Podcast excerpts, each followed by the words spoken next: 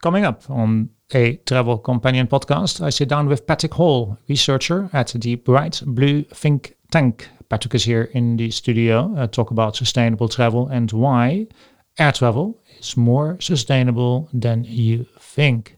Uh, we talk about emerging responsible tourism trends. We talk about pragmatism versus idealism, uh, climate action's key debates, space to get a funding boost, ethical questions to consider, as well as the no fly list. Stay tuned for This Week in Sustainable Travel, a travel companion podcast.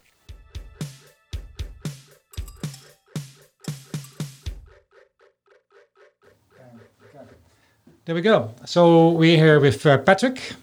Hi, Patrick. How are you? Hi, Peter. No, very good. Thank you. Good, good. Patrick is from uh, New Zealand. is working for a independent think tank called Bright Blue, um, which is a uh, think tank uh, advocating for uh, liberal conservative ideas and policies, according to Wikipedia. And do I have that correct That's so correct. far? That's Yeah. correct. Good. And um, yeah, I believe from what I saw from your website, uh, this is quite important for you the future of energy, uh, natural environment, sustainability, international development, correct? Yeah, it's one of our key research themes. Right. Now, if I look on Google, uh, Google is your friend, I guess, sometimes. then I look for global aviation, uh, greenhouse gas emissions, and uh, I search for that. And what comes up is airlines, CO2 emissions rising up to 70% faster than predicted. We see here that airline emissions could rocket 700% by 2050 um, all doom and gloom. But there was an article in Prospect uh, magazine um, written by you, and it says why air travel is actually more sustainable than you think, which is a very courageous uh, article, and I think something that people should really know about as well, because it makes actually a lot of sense. Absolutely. I think that the the reason and my motivation for writing that was not so much to uh, absolve aviation from any responsibility regarding carbon emissions. It was more that when you speak to people, uh, they don't really know anything that aviation is doing uh, to combat climate change uh, and to increase sustainability in the aviation sector. So, my my motive for writing that was really just to highlight some of the things that the aviation industry is doing, um, rather than providing a um, free pass for aviation on climate. Sure, no, that that that, that is absolutely uh, correct as well. I spoke to a lot of um, uh, airlines. Uh, I spoke to um, uh, airports, and they're doing actually a lot from their side. Um, and what what you actually say in your article is is is flying really as bad for the environment as you think? Because obviously we have protests at Heathrow. People are flying drones to Mhm. disrupt traffic, which is Yeah. very dangerous, obviously. Yep. Um, but uh, uh, the, the, one of the groups that does this, which I interviewed last week, was uh, Extinction Rebellion. Mhm. And they say that any disruption that might be caused uh, to travel is nothing compared to the imminent climate uh, breakdown what we are facing. Um, but um, you uh, believe uh, uh, that it's not as bad for the environment, and there are a lot of efforts on its way to really uh, improve things further. And as a matter of fact, what, what you say is that global aviation um, only contributes 2% of greenhouse gases emissions worldwide. Correct. Yeah. Yeah. That is, um, that's not as bad as it sounds, is it? Uh, No, well, you would assume that it'd be a lot higher, and when you uh, when we see people like Extinction Rebellion out at Heathrow uh, protesting, um, it's people are surprised to learn that actually aviation uh, only contributes two percent. Now, two percent is still a, a very high figure, and it's too high, uh, and, and we should be looking to bring that down. But it's just interesting to highlight that because a lot of people don't realise that it's uh, two percent. A lot of people think that it'd be much higher. Yeah, I think uh, articles that I saw they say something like 12%, 15%. Mm, no, that's just completely wrong. completely wrong. Yeah, absolutely. Completely wrong. Yeah. So, um, and, and they, obviously, as you mentioned already, the industry is doing a lot really uh, from their sides. Do you think that might have something to do as well with some of the protests that um, have been going on? Is that just something that they've been doing all along and they're just, you know, accelerating because of the um, emphasis on it uh, right now. What do you think? I think the protesters' message is uh, a true one, and I agree with it. I think that um, climate change is a very serious issue. I think that we aren't moving fast enough on it, mm-hmm. uh, and aviation definitely has a role to play in that. Mm-hmm. The where I take issue, I suppose, and we can talk about this a little bit in terms of numbers, mm-hmm. is that aviation is targeted uh, by these uh, activist groups, but they're not consistent in their approach because the uh, emissions from a full capacity modern jet airliner, for example, a Boeing 787 900. Yep. Is that a new airliner? Yes, it's, new it's a new, one of the newest wide body aircrafts on okay. the market at the moment. Yeah. And if you compare the fuel burn of that uh, per passenger head to uh, a modern vehicle, yeah. it's almost identical.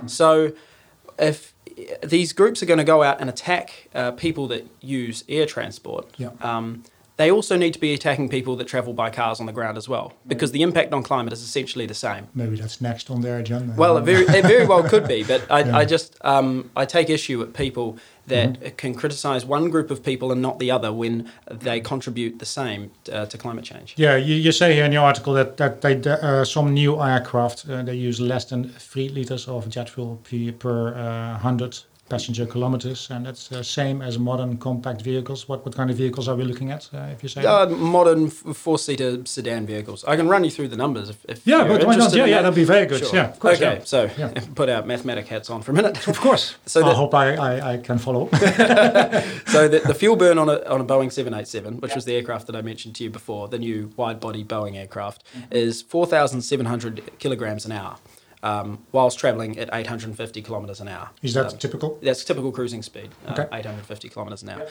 So that is burning 5.53 kilograms per kilometre. Right. And if that aircraft is carrying 300 people, that equates to 0.018 kilogram per person yep. per hour in fuel burn. Um, so then you compare that to a medium to large four seater sedan, a modern sedan, yep. uh, which uses 6.5 kilograms an hour whilst travelling at 100 kilometres an hour. Uh, so, in other words, that burns about 0.065 kilograms per kilometre, but it's only carrying four people. So, if you get 300 people, mm-hmm. so 300 people from the from the aircraft, yep. and you put them into spread them across 75 cars, you'd be using a total of 4.86 kilograms of fuel per kilometre, which equates to 0.016 kilogram per person per hour. So, if you compare that with the aircraft, yep. that was 0.018 kilograms per person per hour for the Boeing 787. Yep. And for the car, it's 0.016 kilogram per person per hour. Mm-hmm. So the difference is minimal. It's only slightly more efficient to travel in a car. But that's assuming first that this is a modern vehicle, not an old one. Okay. And secondly, cars don't travel in straight lines from point A to point B like aircraft do. Sure. They can take longer routes. So, um, you know, it really depends on the route. And also, they take more gas when they you know, stop and start at light sure. and as well. Exactly. So there's a lot more things around. Is that the same with aircraft though? When they um, when they get when you know when they go to, get off the floor basically and when they land, it's uh, when they, they take off. Well. It depends yeah. on the airport, but essentially, if they take off. Um, uh, they have to adjust their speed in accordance with air traffic control. Sure. And once they reach their cruising altitude, which is typically anywhere between 20 to 38,000 feet, right. they have a consistent cruise speed for the majority of the flight, okay. weather dependent, and then descend. So, yeah. Okay, that, that, that, that's actually uh, very enlightening. Um, uh, thank you for that. I believe that you said something in um, about airspace uh, changes since the 1950s mm, and yeah. outdated flight paths. What what is it? What, what what kind of difference does it make, and what can the government do to really in, improve that? Okay, so if you think about uh, airspace, so this is talking to airspace modernization. If you think about it, uh, basically planes don't take off and just go wherever they like. They there is actually a network of I suppose, roads in the sky which mm-hmm. planes follows, and they're directed onto these uh, roads by air traffic control. Mm-hmm. So these roads, or maybe pathways is probably a better term to use, haven't been significantly altered since 1950. Okay. But you think about what's changed since why, the 50s. Why is that? Why, why haven't they been changed then? Well, that's a very good question, Peter. I think a lot of people are wondering that. Um, and uh, but thankfully, civil aviation is now um, is now undertaking airspace modernisation. So the flight paths are going to change. Okay. Um, and it's going to increase efficiencies because if you uh, think about the aircraft that were around in the 1950s and then you think about passenger aircraft today, Yep. their capability to ascend and descend, uh, they can ascend a lot faster than uh, the aircraft from the 50s.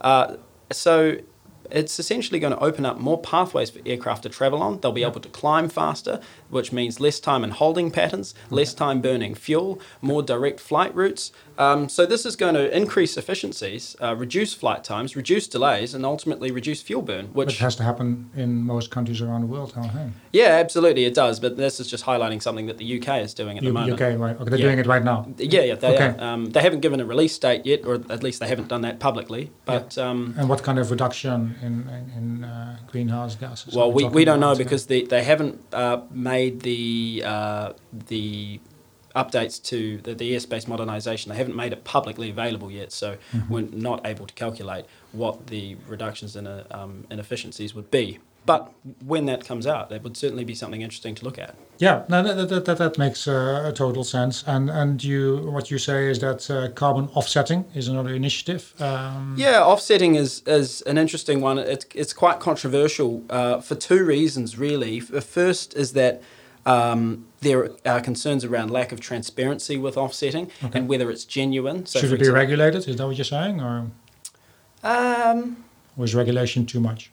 I don't know. The question would be how would you regulate that? A lot of these offsets are um, are are international, so you um, you pay to offset your emissions, and then that offset takes place uh, on the other side of the planet. Um, uh, but one of the big concerns there is that you're paying to often to these offsetting like companies that do offsetting for other organizations. And whether that is whether they're genuinely doing it um, just planting a tree and that tree growing and then cutting it down and using that for timber i mean that's sort of major major offset null and void hasn't it? So that's one of the big concerns. And the other one is harm on people. Um, uh, it it's no good uh, paying for an offset if that offset's then going to plant a whole load of trees. And the example that I used in the article was uh, there was a case where they planted a large forest in South America, but in order to get the land to do it, they had to push uh, a whole lot of South American native tribes off their land to make way for the tree plantation. Um, and so that raises the whole question of uh, morals and ethics. Sure. And, and uh, I It's like you don't know where the money is going, if it's being used for what they say, and what effects it might have on the on the Exactly. you know on the population that's there. uh, Exactly. So if you can if you can do offsetting Mm-hmm. that is genuine, it's transparent, and it's not causing harm to other people, Yeah. then it works. Okay. Okay. No, fair, fair, fair enough. Is it not a good case of like you know people that fly can just pay a little bit more money and feel better about themselves? Um, yeah, I mean, Is that Yeah. what it is now? well, offsetting Yeah. in terms of, well, no. You think it's a good thing? I think it's a good thing. I think Okay. it's a, genuinely a good thing, um, as long as it's done correctly. Okay, and then sustainable fuel. Mm-hmm. That's obviously. Uh, I read an article as well very recently. Uh, was from the uh, CEO of, of, of one of the British Airways, I believe. They're going to um, implement that, but it's up until 2050. We're going to have a mix because we can't just switch over. And you know, something that's uh, Extinction Rebellion is saying like 2025. It's totally unrealistic. Yeah, that's that's completely unrealistic. Yeah. So what, what can they do with um, biofuel and other uh, sustainable uh, aircraft fuels?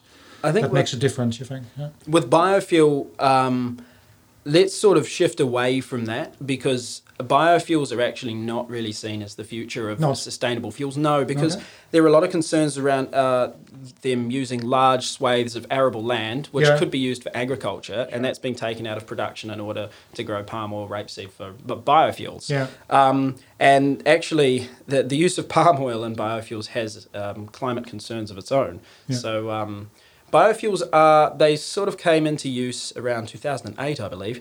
Um, but they're not really touted as the future of sustainable fuels. Other examples, such as um, waste to jet fuel programs, which I think is what the one that you're referring to with British Airways Okay. um, is they're in a trial phase at the moment, but essentially it's the idea of taking waste and then putting it into a reactor um, and and then using the byproduct of that to create a biofuel, which will be mixed. mixed with the With normal conventional fuel. fuel, yeah. that's why you mentioned something like 2050 before Yeah. it's going totally like either electric or is that is that in the future electrical? uh, Yeah, it's in the aircraft, or- future. It's in the medium to longer term future, electric propulsion systems, but Yeah. it certainly is something. Um, but in the short term future, Yeah. uh, sustainable aviation fuels uh, is is re- uh, in terms of like waste to jet fuel programs Mhm. is really where that's heading. Okay. Um, yeah, and it usually uh, the con- the mixing of um, sustainable fuels with conventional fossil fuels. At the moment, the ratio is often like ninety five to five percent.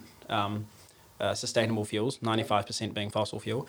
Um, I believe in uh, one of the other articles that we're going to discuss today, United Airlines got that ratio Exactly, uh, yeah. a, a lot more impressive, but um, typically it's 95 to 5. But it'd be good to see that change a little Yeah, I, I saw something as well. Norway is like having they're saying they're going totally electric with in, in internal flights at a certain point. With Norwegian. Uh, Norwegians, yeah. Yeah, Norwegian is a, is a real leader on sustainability. They've got one of the most modern aircraft fleet, and as a result, they have some of the lowest emissions. Um, um, so it's possible. yeah, I mean, it is possible. They're also discussing things in New Zealand at the moment, um, where for very, very short flights, they use uh, essentially what is a, a massive drone um, as a, a completely electric. Okay. Um, or you can have like a hybrid system. So obviously the takeoff requires more energy, but once you're up in the cruise altitude, you require less energy.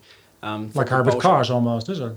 Yeah, essentially. So that's another option. But these ideas are a little bit abstract, and they're probably something that's at least ten or twenty years away Right. um, for the so short term. 2050 basically then, isn't it? Well, maybe maybe a little bit earlier. Um, yeah. well, we'd have to see. Really, it's not so clear. Okay. And if you look at uh, the history, you, you say in your article, uh, if you look at the uh, jet art, air, aircrafts of the 1960s, today's Mm-hmm. aircrafts are like 80% more fuel efficient. Is, do you think Today's that, aircraft yeah, are yeah, 80% yeah, more 80% fuel more efficient. So Yeah. you think that's a trend that will continue basically? Yeah. Yeah. Yeah, absolutely. I will mean, it ac- accelerate because of the uh, you know of the trend to be more sustainable?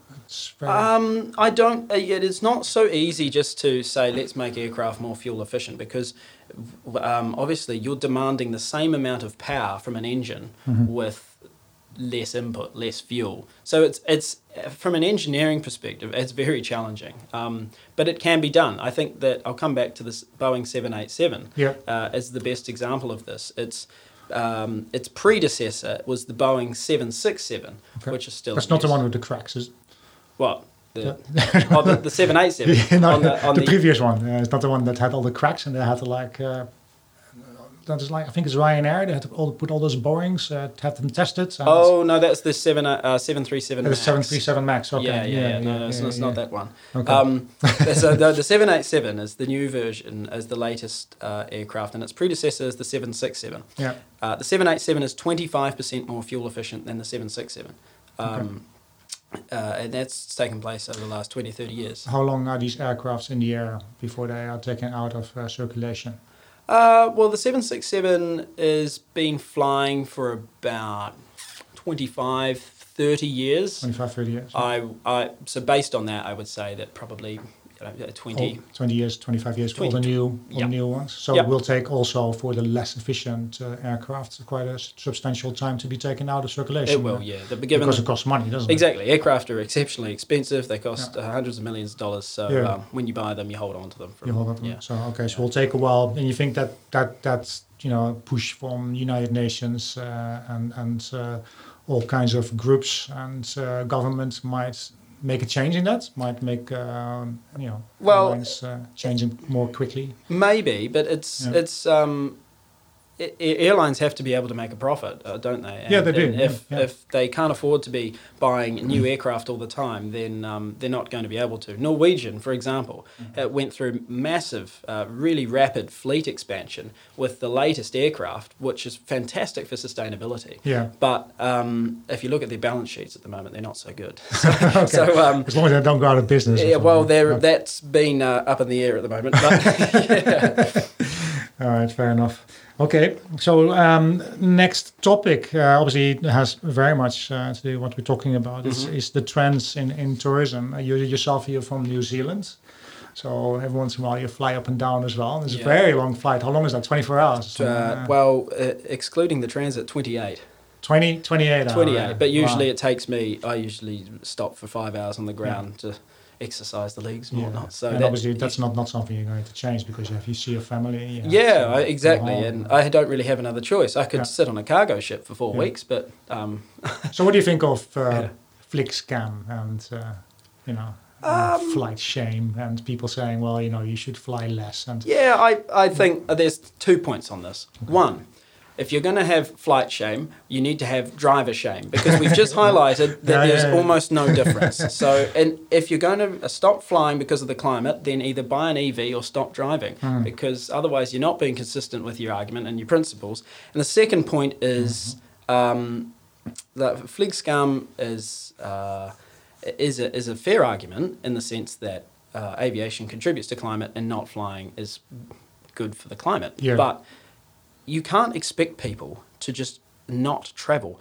You have to provide a reasonable alternative. Um, the easiest example that comes to mind is probably the Eurostar to, uh, to, to Amsterdam, isn't it? And we Yeah. can discuss that a little later. But yeah, um, if the Eurostar is, I went to Amsterdam uh, a couple of weeks ago.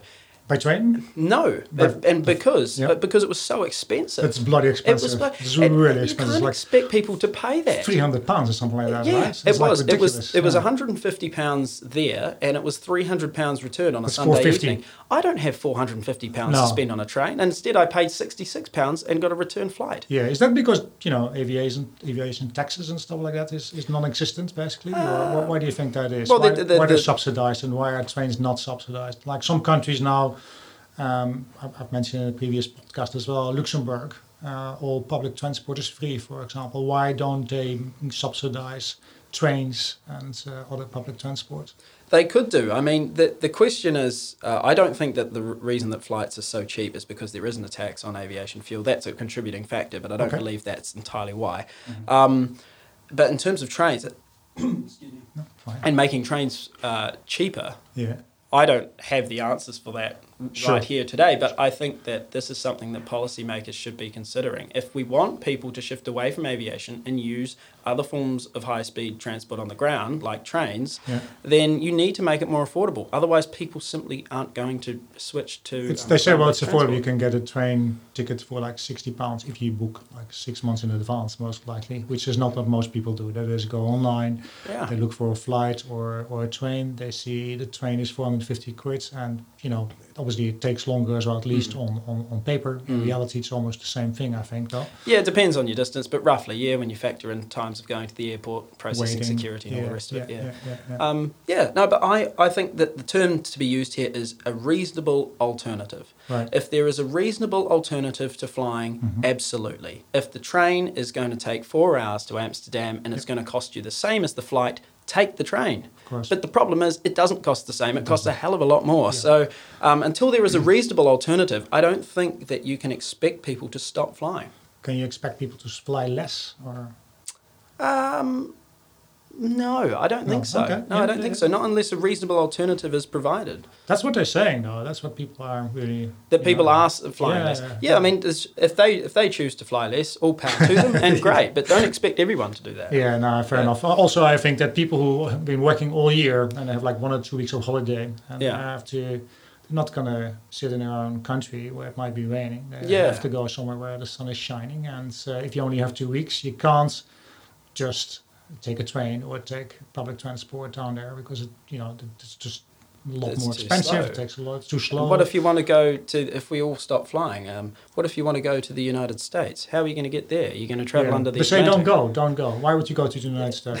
Oh, I think we could talk a bit about that, but we probably shouldn't. okay, fair enough.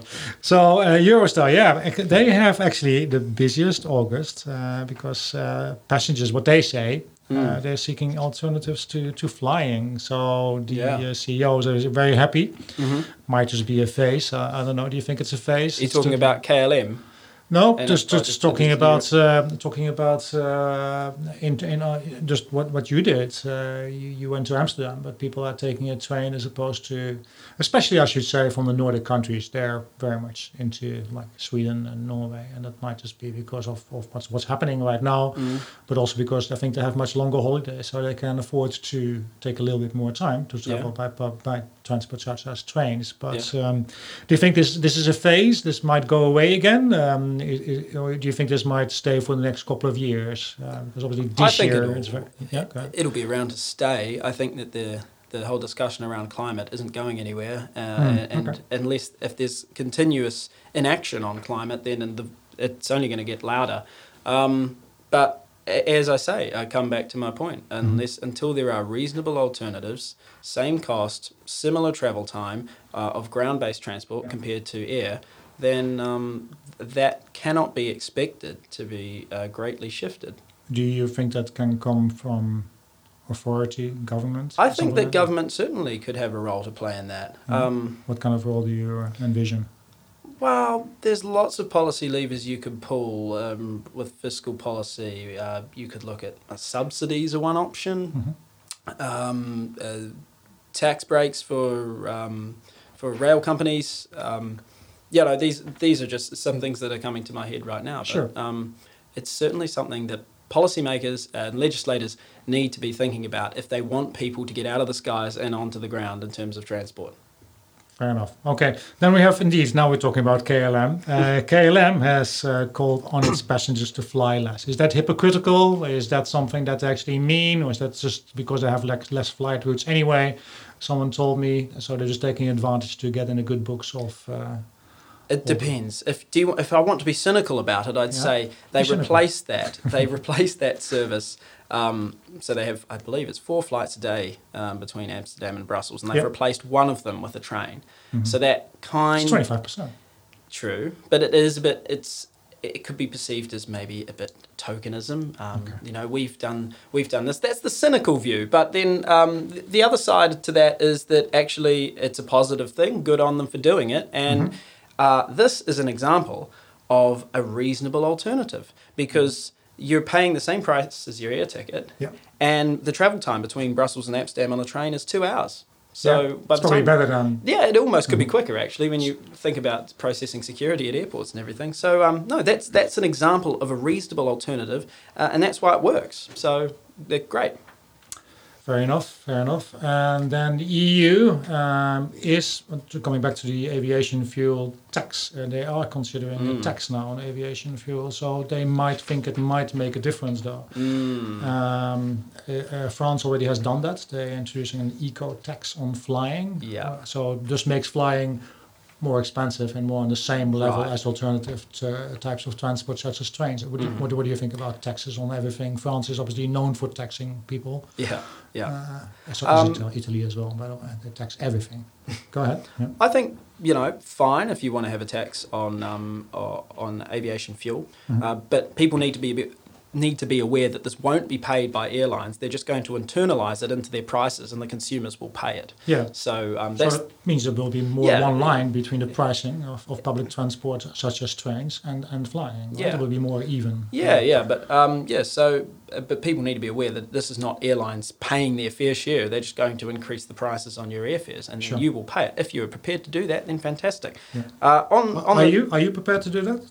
Pay a little Um, bit more to fly? It depends how much more, because if Twenty five percent.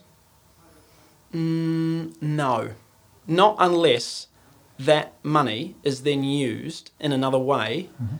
to reduce travel costs for another form of transport. Because I don't think it's fair to say to all consumers, right, we're making travel more inaccessible for all of you. And remember, the people that will be hit hardest by this aren't the businessmen, aren't the frequent They flyers. money anyway. Exactly, yeah, they're yeah. going to be flying regardless. It's the uh, it's the uh, lower income households and families and people Mhm. uh, who used to be able, holiday. yeah they could get a thirty three pound uh, deal on EasyJet to Spain. Mhm. Um, that's the people that are going to be locked out of the market here. So. Um, yeah, I'm not sure that that's really a solution. Uh, and on the topic of France, Yeah. um, on their eco tax, Mhm. and, uh, so what, what the proposal actually was was one euro fifty for an uh, in tax for uh, an economy flight within the EU. Okay. Uh, it's not bus- that much, is it? No, it's nothing. And a business class flight beyond the EU was 18 euros. So is this really making a difference? I mean, if a flight's 1 euro 50 more for me, it's going to make no difference whether I fly on it or not. Yeah. Um, so the question really here is uh, will that curb demand and address climate, or is it actually a money grab by the government? Is that what you think? Money grab? uh, Well, it could be. I mean, the, the revenue that it will generate next year is Mm. Yeah. predicted to be 180 million euros. Um, so, in the grand scheme of things, it's not huge, but um, it, it's there's money coming in here. But do you think that I don't think it goes anywhere. To I don't really believe in, in that much in charities. And uh, I mean, just to give you an example, Bob Geldof obviously had uh, the Africa thing for in Ethiopia. Yeah, They're using the money to basically buy buy you know weapons and uh, Yeah. wipe out villages. Uh, that's what the uh, president there did. So um, I, I- I don't think money. They say that these causes uh, you may be lucky if if seven percent actually gets where it has to go. Mm. So I think that will not be different. As a matter of fact, uh, by taxing, I think that it's a money grab. Just I, I, uh, I do, especially when you consider that it's at one euro fifty Yeah. uh, per economy flight within Europe. I mean, that's going to make no difference to. Yeah. Um, But you say they're going to charge more for business class. Why won't they do that? Is, is it? Well, business class is more carbon intensive because is you're using up more of the aircraft essentially. Okay. Um, so you, you're simply using up more floor space within the plane, which means less people can go on the plane. So Mhm. per per passenger fuel burn Yeah. is increased as a result. But not 12 times more, is it? Uh, well, I haven't done the sums on that, so I Well, couldn't tell you indefinitely. One but, pound fifty um, prob- one euro fifty. Probably not 12 times more, no. But, um, but also remember that, that that figure, 18 euros, is for business class flights beyond the EU. So ah, beyond the EU. yeah, beyond the Okay, EU. So sorry, that could be flying to. San Francisco, for example. Okay. Then the airlines. I've, I've actually spoken to quite a few airlines. Mhm. Um, we I saw an article. It was uh, two days ago, October 25th. United Airlines they pledged 40 million, which is then not that much either in the grand scheme, is it? No, no, not not not Okay. No. But they're making an effort. They're uh, further decarbonizing commercial air travel, and they Yeah. have done quite a bit. Um, they're investing uh, quite a bit as well in sustainable aviation fuels. Um, uh, so, but you say that might not be uh, the right thing to do, or depending on the, what kind of biofuel they. well, no, produce. sustainable aviation fuels, Yeah. absolutely, Oh, okay. and yeah. biofuels is, is is where you want to stay away. From. Sure. Okay. So no, this is very positive. This is very positive. Yeah. Okay. And then it's uh, as well the first airline to fly with Boeing's uh, split uh, scimitar winglets, and that's something that you mentioned in your article as well. Yeah, I wasn't talking about the split scimitar winglet, just winglets in general and their Mhm. ability to break up um, vortices, which create drag Okay. and slow the aircraft down and increase fuel burn. Um, so, uh, winglets have a um, uh, what is it? A two percent reduction in um, in fuel burn Okay. in terms of increasing efficiencies. Okay. Um, yeah, And they say uh, the uh, president Scott Kirby said we aspire to be the airline leading the revolution to fight climate change. When airlines do this, like KLM and obviously uh, this one here, United Airlines, do you think they're just taking advantage of the situation, or they're actually doing something? Um, I think that they we shouldn't criticize them so much for it Mhm. because there's nothing here that's inherently negative. Sure. But again, if you want to be skeptical about this, you could say, is this just PR? Personally, it is PR most, most likely, but I think that these companies should be actually, you know, you should say this is a good thing what they're doing. If you're saying, ah, this is just greenwashing or, Mm. or whatever, then Mm. they're not going to do it anymore. Why would they do it? If everyone says, well, you're just doing it because you know you want to be in the good books of the people, but um, I, I think they should, uh, people should say, well, great, you know. Mm. No, same- absolutely. Yeah. You do I think it's also easier for airlines in the United States to do this because um, why Los Angeles Yeah. is one of the most environmentally friendly airports. LAX. Yep, LAX, because they have a commercial scale um, uh, sustainable aviation fuel plant at the airport. Okay. So your ability to fuel up your aircraft with sustainable aviation fuels is a lot easier at LAX than it is here at Heathrow. Right. Um, so Is that something that they can change? uh, in the UK, Yep. absolutely, the government needs to really get on board with maturing the market of sustainable aviation fuels and um, supporting their development. Is There's that something that you're lobbying for? Well, not me personally, but I'd certainly be in favour of it. yeah. yeah. Oh, okay. There- Yeah, fair- fair- there's fair there, you know there's an example right there of something the government could do to help um, sustainability in Right. Do you think they will do that over the next few years? Well, they haven't indicated that they're going to, um, Not. but I would like them to. You yeah. would like them to, yeah, uh, fair, fair, fair enough. So then, uh, obviously, also uh, in this month, it says that flight shame could halve the growth in air traffic. Well, that's growth in air traffic. Obviously, that has nothing to do actually with uh, what might actually happen. Exactly, and the other key word in that sentence is could.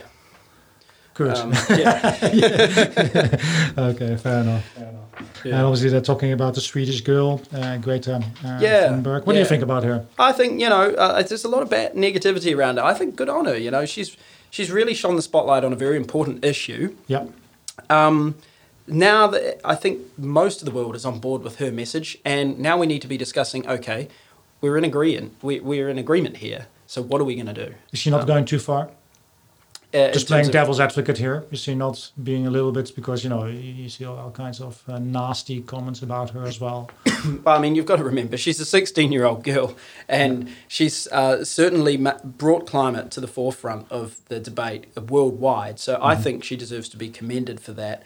Um, in terms of her promoting people not flying, well, at least she somewhat was consistent with her principles and travelled by ocean to New York. Um, Yeah, um, so if she wants to call for that, that's great. But um, coming back to the point that I've said a lot during this podcast, Sure. provide a reasonable alternative, and then we can have that discussion. sure. No, I, I totally agree. Actually, I think that that's what she's doing, bringing attention uh, to to the environment and uh, Yeah. to being more responsible. At least thinking about what you're doing when you're going somewhere, and uh, makes makes a big big change.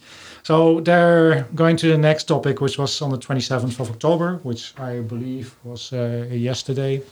Uh, it says pragmatism versus idealism, uh, climate action, uh, key debate. Obviously, we have the uh, protesters that climbing on top of the, of the Mm. tubes, Yeah. uh, which I think is totally ridiculous Mhm. from my side. I don't know. Yeah. I mean, why would they do that? People are taking public transport. Why would they piss those people off? I mean, those are the people that you want to get on your side. Exactly.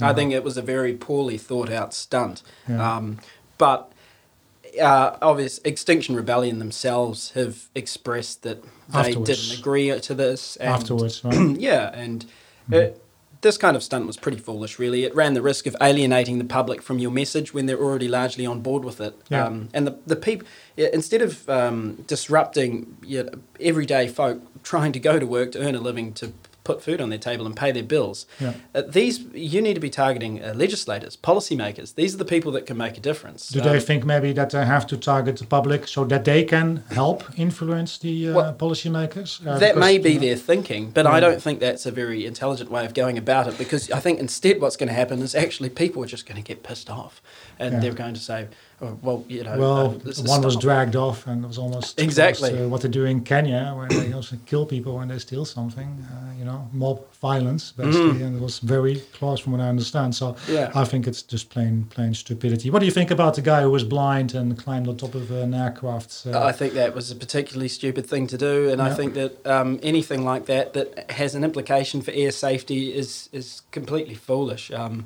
there are many other more intelligent ways to go about um, to go about climate activism than endangering the lives of people and, and um, breaching air security. yeah.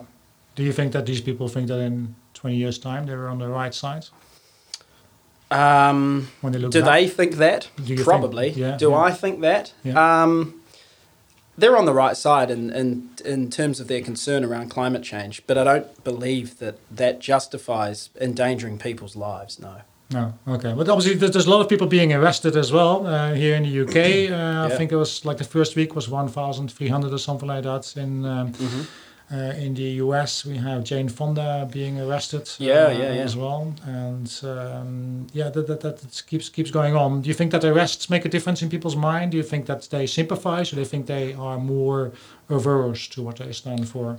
I, th- I think there's a mixed opinion on that, but um, I think that it raises it raises the profile of the campaign, Mhm. um, and it certainly gets the message out there, as we've seen with the Extinction Rebellion action uh, here in London recently. Yeah. So um, no, I, I don't have major qualms with that, as long as it's not uh, w- coming back to the example of the gentleman that climbed on top of an aircraft. Yeah. Well, he, he was blind. Maybe he didn't know where he was going. I think he would have heard the engines running, but um, yeah, I, if it, if you're impacting on people's safety, um, that's that's another matter, and I don't think that that's very excusable. Okay. They say uh, net zero greenhouse gas emissions net zero by 2025. What they mean is that in just over five years, six years, no airlines uh, can uh, fly, no petrol, diesel cars on the roads, uh, no home boilers run on oil and gas. Uh, I mean, it's completely and utterly ludicrous. That's not going to happen. Um, even if you speak to, I've spoken to people in the Green Party that Yeah. Just say that that's absolute madness. It's simply not going to happen. Um, one of the, the issues with Extinction Rebellion, I, I identify with their message, uh, and I respect them for bringing it to the forefront of public debate. But has an effect, doesn't it? yeah, it does. It does. People are talking about it now, and um, we've had you know net zero 2050 legislated here in the UK. But I want to hear from them now. The public's on board with their message. The majority of the politicians are on board with their message. I want to hear from Extinction Rebellion now. What do we need to do? Tell us your plan, because that's what we're not hearing from them. Well, I, when I spoke to them, they said they want groups of people uh, to have a say in what is going on. So, almost like not like a leader speaking for them, like I saw in one of the articles, but they actually want groups of people having a, an impact on the decisions that are being made with regards to uh, sustainability and to policies, which is not a bad thing, is it? No, but that's quite lacking in detail in how you're going to combat this climate crisis. Um, groups of people making decisions, in my mind, is not a policy tool. Have an influence on decision making. I want to hear from them actual policies, Right. um, what they want to do. Okay. Uh, Prince Harry just started up a uh, initiative as well for uh, green travel. He doesn't exactly say what he wants to do as well. Same Well- thing. Yeah, I'm, I, I want to hear policies from these people, Okay. um, and, I, and I'm, I'm just not hearing that. Okay. Okay. But so you're going to uh, New Zealand next next month. I'm actually am. going this this next next week. I'm going to uh, to Vietnam myself. So uh, I just wanted to know there's a uh, new plane technology.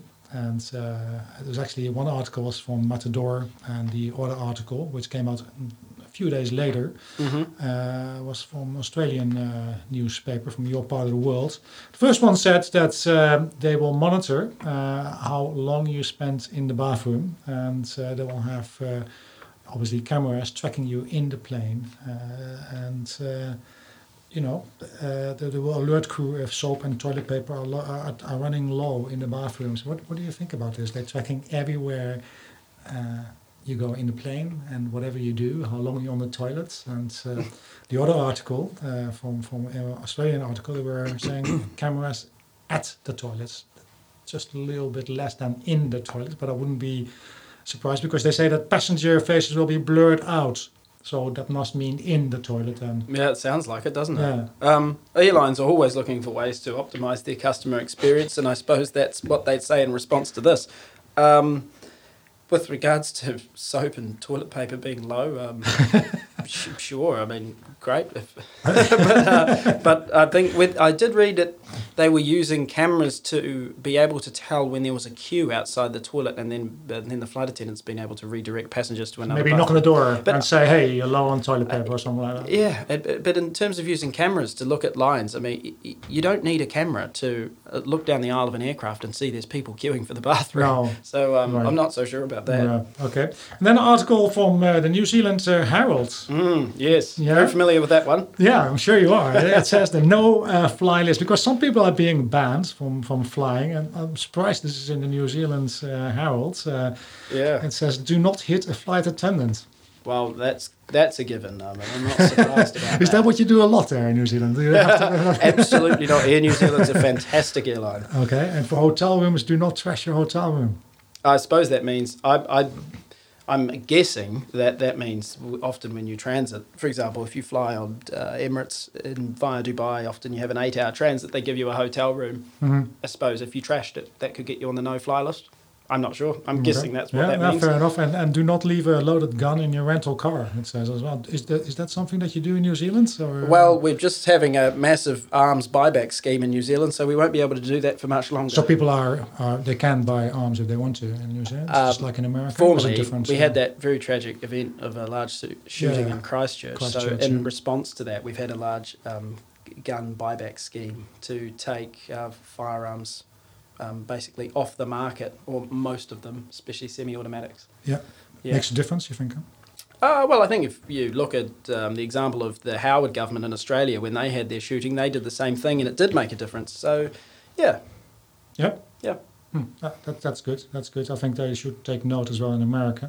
Mm. Um, then last topic, space. Uh, it's getting a uh, funding boost from different sides of the world, Mm. but there's also ethical questions. There's two sides of it. One uh, side as well, money uh, that that's thrown around. Uh, Yeah. Space travel can be used for other things, but they say that about a lot of things, and they say that about the royal houses around the world as well. That, that the money can be used for something else, but. Um, that's one thing, and they say that uh, you know uh, that uh, that obviously there's a lot of uh, debris and a lot of uh, rubbish in space as well that should be um, uh, addressed, and they should think about other things first, uh, such as global warming, before they think about uh, happily living on another planet. That's one side of it. The other Yeah. side of it is that we say, well, we cannot afford not to do it. A lot of technology coming out of it um, a lot of space technology being used and being uh, uh, put in um, other uh, nav- vehicles uh, for one. Uh, obviously, satellites are being used uh, for climate projections. What, how, do- what's your standpoint on that?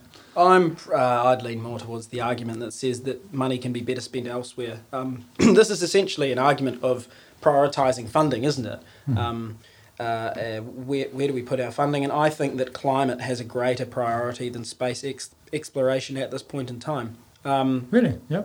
It Yeah. surprises me, really. Really? Uh, I was, thinking differently from you. Yeah, yeah, no, no, yeah. no. I think that um, that uh, we definitely need to be putting more funding into technology and innovation in the climate space. Um, Does the, the technology not come from space um, space exploration? In the past, a lot of it has uh, trickled down to more efficient vehicles. Um, Um, well, I, I'm not entirely sure to the, down to the finite details what technology comes from space and what doesn't in regards to technology combating climate change. But um, for example, the uh, reverse carbon engineering, so the idea that you extract carbon from the atmosphere Sure. using um, technology as opposed to uh, uh, nature-based solutions like trees. Yep. Um, uh, carbon capture and then using that as fuels, so that you have a, a, a carbon neutral fuel essentially, or even just extracting carbon out of the atmosphere and storing it, so that we can um, turn the trends in the opposite direction and reduce CO two. Yeah. This is a technology that's already in existence. It's being trialled in um, in uh, British Columbia and Canada, I believe okay. uh, BC. yeah. financed by uh, Bill Gates. Um, these, th- this is a kind of technology that's very expensive at the moment, but it could have a huge role to play in tackling cli- climate change. I'd love to see some funding go into initiatives like this.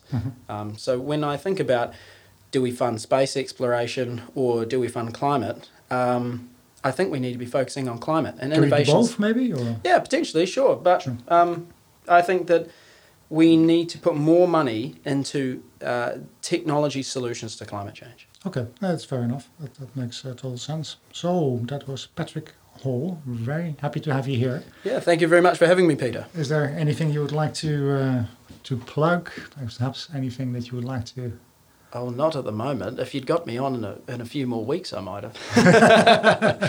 but no, not right now. No, it was a pleasure having you. Thank you so You much. too. For being Thank here. you, Peter. All right, cheers.